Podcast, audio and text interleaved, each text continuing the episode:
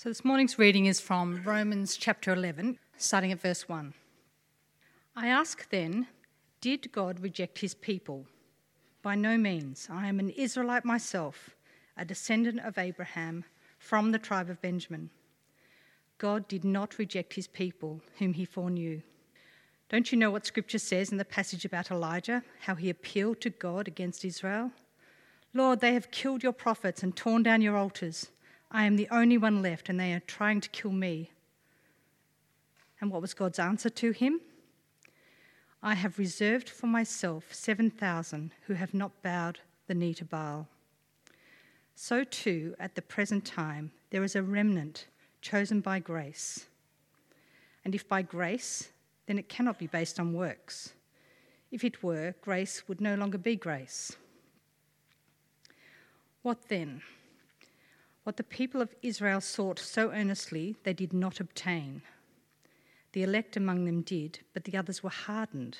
As it is written, God gave them a spirit of stupor, eyes that could not see, and ears that could not hear to this very day. And David says, May their trouble become a snare and a trap, a stumbling block and a retribution for them. May their eyes be darkened so they cannot see, and their backs be bent forever. Again, I ask, did they stumble so as to fall beyond recovery? Not at all.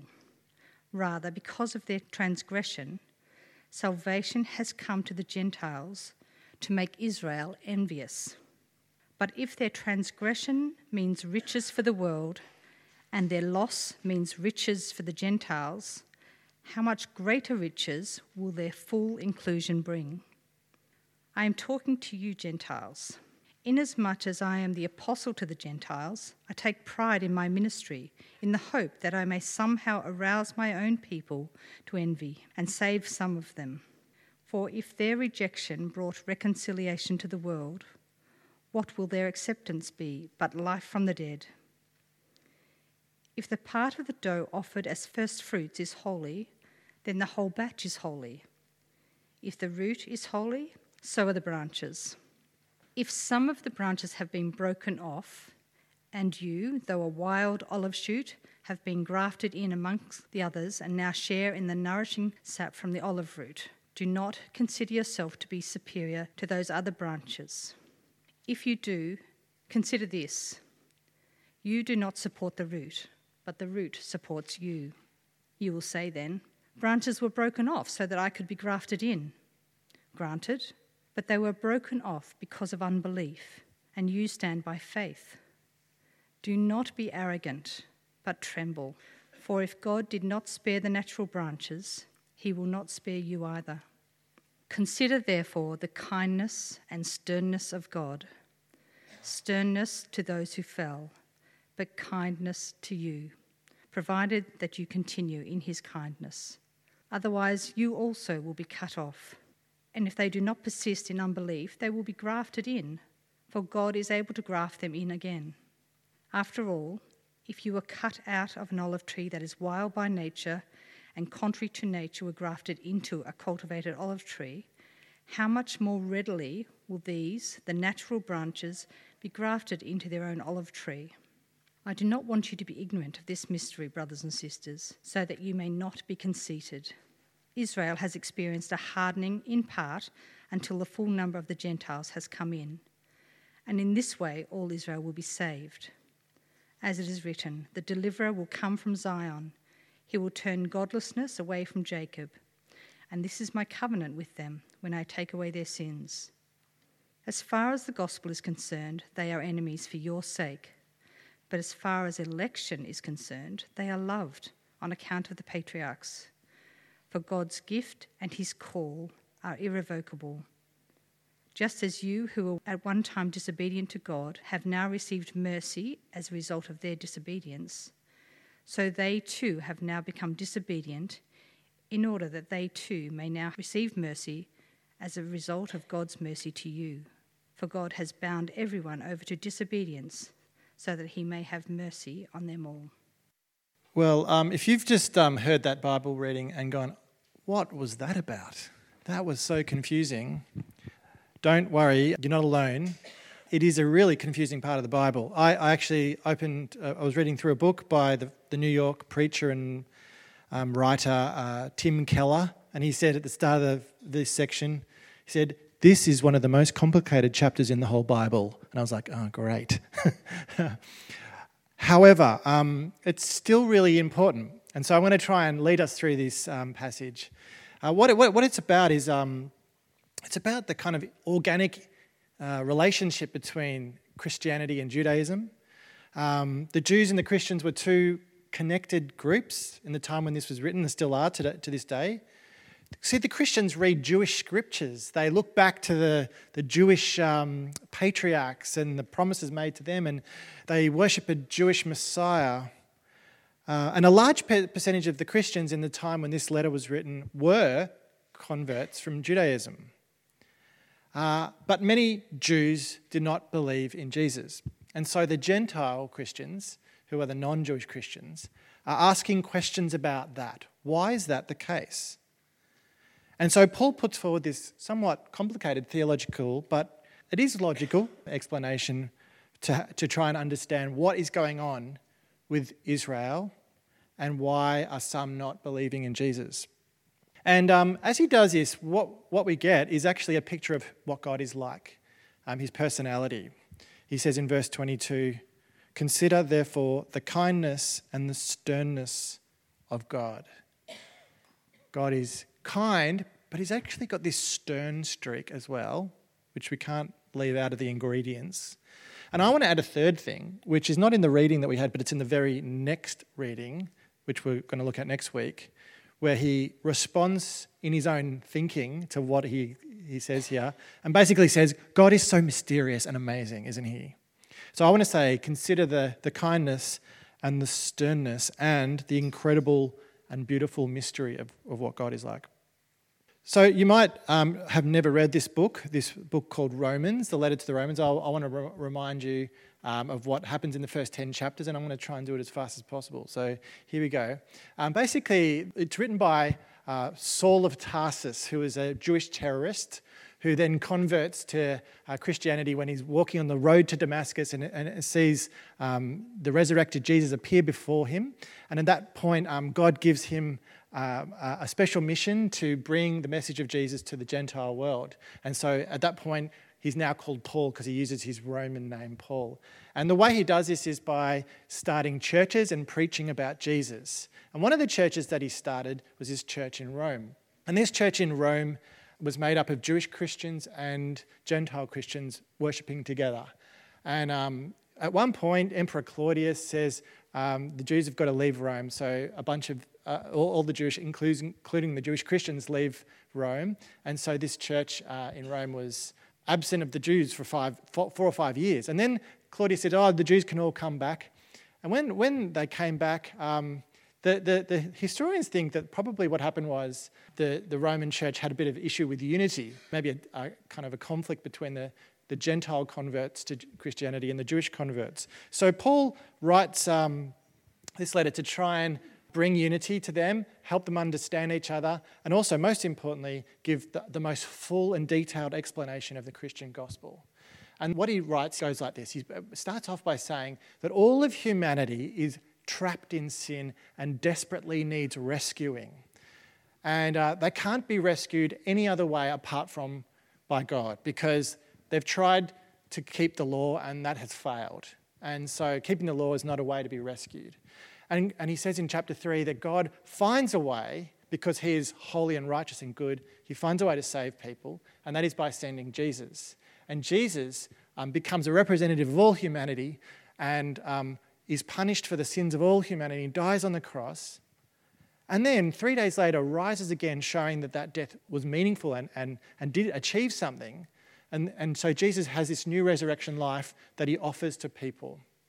And in chapter 4, Paul says that basically what God is doing is he's creating a new faith based, multi ethnic, new community of, of people under him, who, people who have Jesus as their Lord, Jews and Gentiles together. And he says, there's now like two families in the world there's the family of Adam and the family of the second Adam. And the family of the, the first Adam are the people that are caught in their sin and, and are living a life that's not, not going in the way God wants. But the people who are living in the new family, the second Adam, who is Jesus, um, they're living in the way that God wants. And so Paul says to the Christians in Rome, live like the second Adam, don't live like the first Adam. And he goes on to say that now God has, God has given you, He's done the work through Jesus, and He's given you His Holy Spirit so that you can live as Christians in the way God wants you to live. You can live in freedom. However, he says, you're not yet in heaven, so you will st- still experience suffering and you will still experience pain and, and, and all the injustices of the world, and also you will still struggle in, within yourself. To, you might go back to living the old ways when you shouldn't, and you'll still struggle with that until you're, you're in heaven. Then in chapter 9 and 10, he sort of takes a step and starts having a discussion around Israel and what's going on with Israel. And he looks back to the past with Israel and he says, you know, Israel, they had a problem in that they, uh, they were uh, basically following the law. And, uh, and they thought that by following the law, um, that that would save them. And he said, what we've got to remember is being part of ethnic Israel doesn't mean that you're part of the people of God. Within ethnic Israel, there, there are what he calls a remnant, or the select few who do really follow God. Um, and that's always been the case through the Bible. And this becomes a theme in our chapter in chapter 11. And he says, Yeah, but now, still to this day, he says the Israelites are still trying to be right with God by, by obeying the law and trying to earn their salvation. They've created a new way of being righteous apart from God. So when we arrive at chapter 11, right, so that's my intro to get to chapter 11, you need that logic to get here. He's looking to the future now and he's answering a question well, where's Israel going to go in the future? Like, what, what has, is, God, is God going to abandon them? Because they, they seem, there seems to be so many that are not responding to Jesus. And so that brings us to chapter 11. And, and he begins in chapter 11. You might want to open the passage just to follow along um, in the first 10 verses by, by saying basically, Israel's unbelief in Jesus is not a complete unbelief there are a bunch of Israelites who have believed. He begins the argument by making the simple point that God has obviously not rejected the Israelites. There is that remnant still there, and they're, they're the Israelites that believe in Jesus. And he makes four quick arguments. He points to himself. He says, Look, I'm a, I'm a convert from Judaism, and I believed in the Jewish Messiah. So there's one example. In, and he gives a second example in verse 2. He says, don't forget that God has the power to select people and to choose them. And that's what he's doing with that remnant. This is how God has always worked. He gives an example in, the th- in verses 2 to 4 uh, from the story of Elijah, where Elijah thought, oh, there's no one left in Israel that's faithful to God. And um, uh, they're all bowing down to the idol Baal, said Elijah. And yet there were 7,000 who did not. And they were the faithful remnant that God chose. And Paul's basically saying this is the way it's worked. If you, if you read any chapter of the Bible in the Old Testament, Paul's saying that's how it works. There's always a faithful remnant. And fourthly, he says in verse 5 and 6, he says, Don't forget about grace as well. We worship a God who is a God of grace. What guarantees that there will always be a faithful remnant is not that there will always be a bunch of um, good people, good Christians or good followers of Jesus, but what guarantees that there'll always be a remnant is that by God's grace there will always be a remnant. He will make sure there always is. This is the kindness of God. Even if so many people reject him, he holds out his hand and finds a way to make sure there are people who stick with him. Then he goes on in verses 7 to 10 and he says, that it just it talks a bit more about this idea of earnestly seeking uh, their salvation. He said many of the Israelites really tried really, really hard to, to, to earnestly be righteous, but the end result was that their hearts became hard. This is a big theme in the Bible. Their hearts, when your heart goes hard, it means it turns away from God and it's not interested in God anymore, rejects God. You're resistant to Him. It's like God bounces off your hard heart but it's actually also something that God does to you. You started you start off the process by rejecting God, and then and then he takes over and makes you hard. If, if you read the story of Moses in Egypt, you'll see that happening to Pharaoh over time. His heart becomes hardened. As he hardens his heart, God hardens his heart.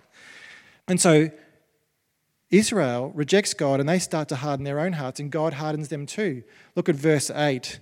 And here he's quoting um, the prophet Isaiah, who is quoting Moses. As it is written, God gave them a spirit of stupor, eyes that could not see, and ears that could not hear to this very day. That's the hardening heart. And he's basically saying, Isaiah warned you, and Moses warned you as well, and now I'm warning you about this as well. Then in verse 9 and 10, he quotes Psalm 69, which says that this hardening is a form of punishment. He says, May their table become a snare and a trap, a stumbling block and a retribution for them. May their eyes be darkened so they cannot see, and their backs be bent forever. Uh, one theologian wrote, writes Pride and self centeredness lead to hardness and lovelessness. Rejection of God leads to rejection from God. Though God executes it, it is a natural consequence. So, this is the sternness of God, I think, that he's referring to later on in verse 22. God, he, he's not just some kind of fluffy genie he also um, he has a sternness about him where if we reject him, he can hand us over to that rejection. He's a God not to be messed with. Now, believe it or not, this whole thing about hardening of hearts, this sounds pretty full on, but it's actually a warning for religious people. That's, that's who this is targeted at the most. Look at verse 7. What the people of Israel sought so earnestly, these are the religious people, what the people of Israel sought so earnestly, they did not obtain. They were eager, they had religious zeal. They tried to pursue God in their own ways, not in God's ways, and they ended up rejecting Him. They believed in a false gospel. This is a gospel that says that you have to prove yourself to God by being a good person. The true gospel is that God offers His love and forgiveness as a free gift. All you have to do is put your faith in him. That's the true gospel. The false gospel is about earning your own salvation, earning your own holiness by being a good person. The true gospel is about God giving his holiness. He's a truly kind God. What Paul is saying is the majority of the Israelites choose the false gospel.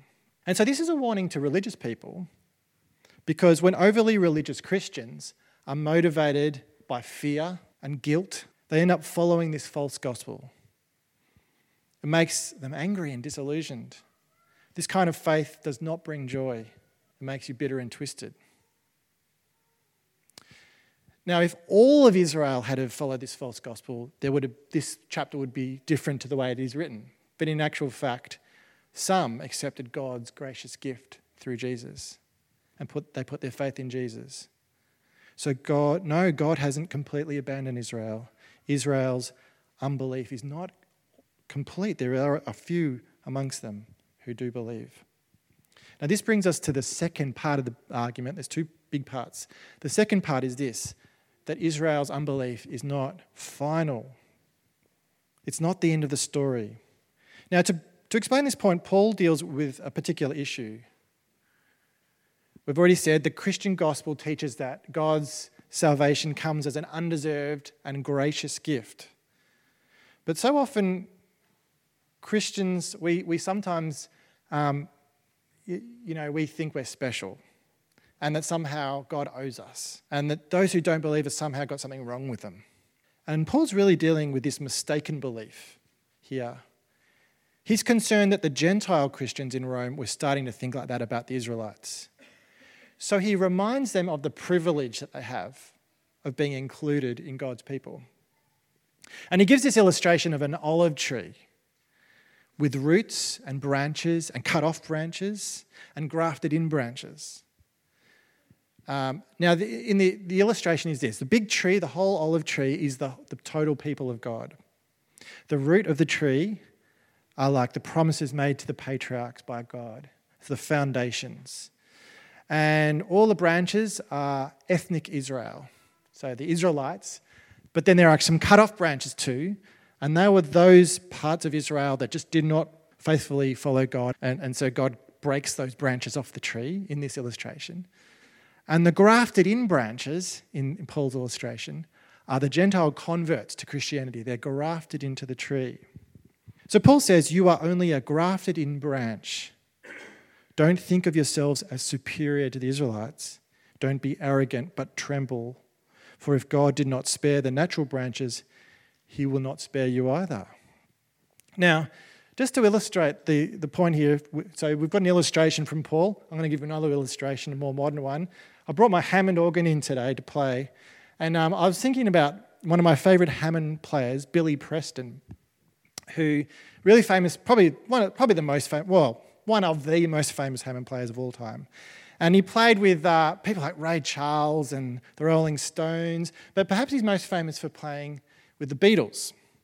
And see, what happened with the Beatles was at the end of their years together, 10 years, you know, the band starts arguing, and as bands tend to do after 10 years, and there's infighting and all that sort of thing. You, would know about that if you follow the Beatles story.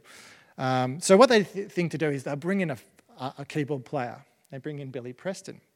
And so he gets the name as the fifth Beatle, and he, and he plays on their, what, what, what is released as their last album, Let It Be. And um, you know, I, have seen in one of the documentaries about the Beatles, Paul McCartney saying, "Oh, it was so good. We were all on our best behaviour." I can't do the Paul McCartney accent. We were all on our best. Beha- we were all on our best behaviour. Yeah.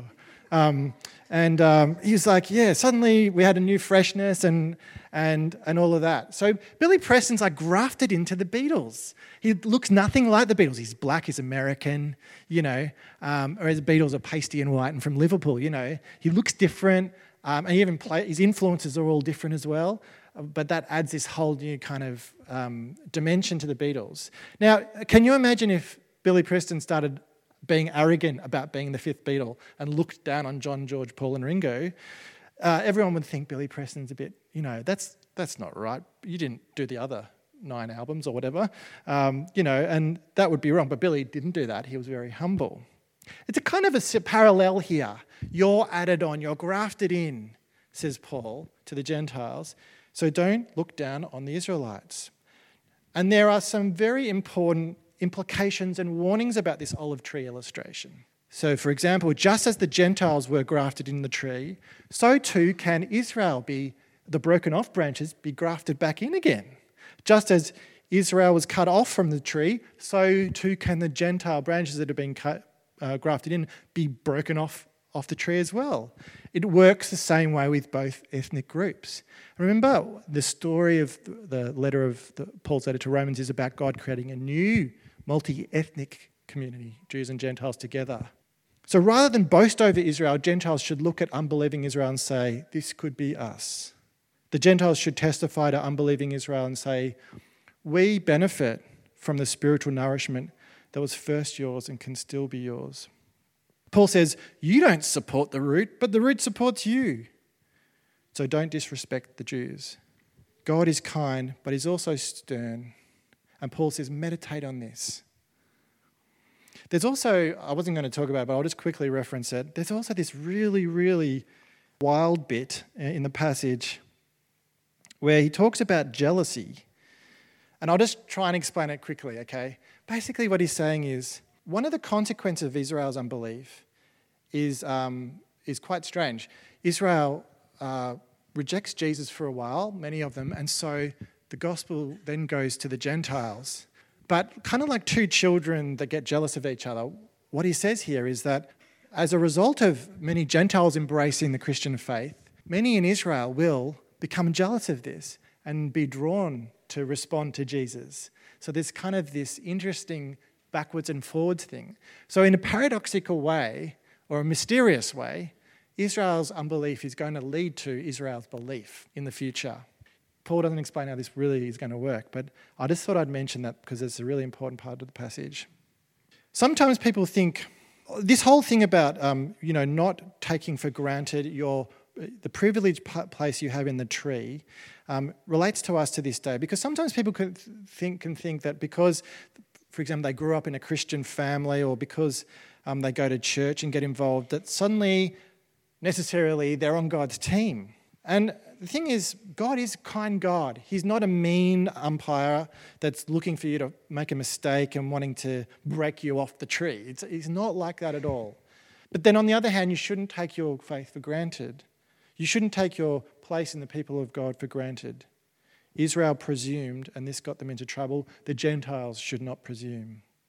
Paul and, and the writer to the, the book called Hebrews in the New Testament makes this point, which is that you, you don't lose your salvation. Once you're saved and with Jesus, that's for eternity.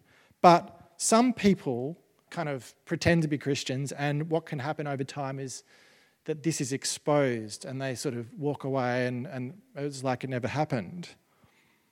And, and you can tell, you can only tell if this is what's happened to a person because they give up and they don't make it to the finish line. The writer to the Hebrews says, We've come to share in Christ if we hold firmly till the end the confidence we had at first. As has just been said, today, if you hear his voice, do not harden your hearts. Same point here, isn't it? If we have faith in Christ Jesus, we can be assured, but we never should be arrogant and take it for granted. And so Paul ends this section of chapter 11 by revealing a mystery to the Gentile Christians in Rome. He says Israel's hardness of heart is not permanent and that all of Israel will be saved. What's he talking about? He's saying that at some point, Israel as a whole will experience salvation through Jesus. And he's predicting that many Jews will come to faith. I don't think he's saying the nation Israel here. He's talking about true Israel, the true people of God. It doesn't say how this is going to occur or when it's going to occur, but that it will occur. So I ask you as I finish now to consider one more time the kindness and the sternness and the mystery of God. He is mysteriously and divinely kind because even though people reject him, yet he finds a way to um, bring them back to him. And he's stern because he will hand people over to their hard hearts. And he might even break some branches off the tree. But ultimately, he's kind. That's his true nature because even though those who have had a hard heart, he can soften again. He's mysterious. Even if a branch has been broken off, he can regraft it back in again. So if you want to be grafted into the olive tree and you want to be grafted into the people of God, then all you have to do is have faith in Jesus and know that it's a free gift. You don't have to earn it, you don't have to do anything. He will graciously accept you to say yes to Jesus, and you are grafted in. God's ways are mysterious, and yet they are profound. The next verses sum up this mystery, and I'll read them out as I finish. Oh, the depth of the riches of the wisdom and knowledge of God! How unsearchable his judgments and his paths beyond tracing out. Who has known the mind of the Lord, or who has been his counselor? Who has ever given to God that God should repay them? For from him and through him and for him are all things. To him be the glory forever. Amen.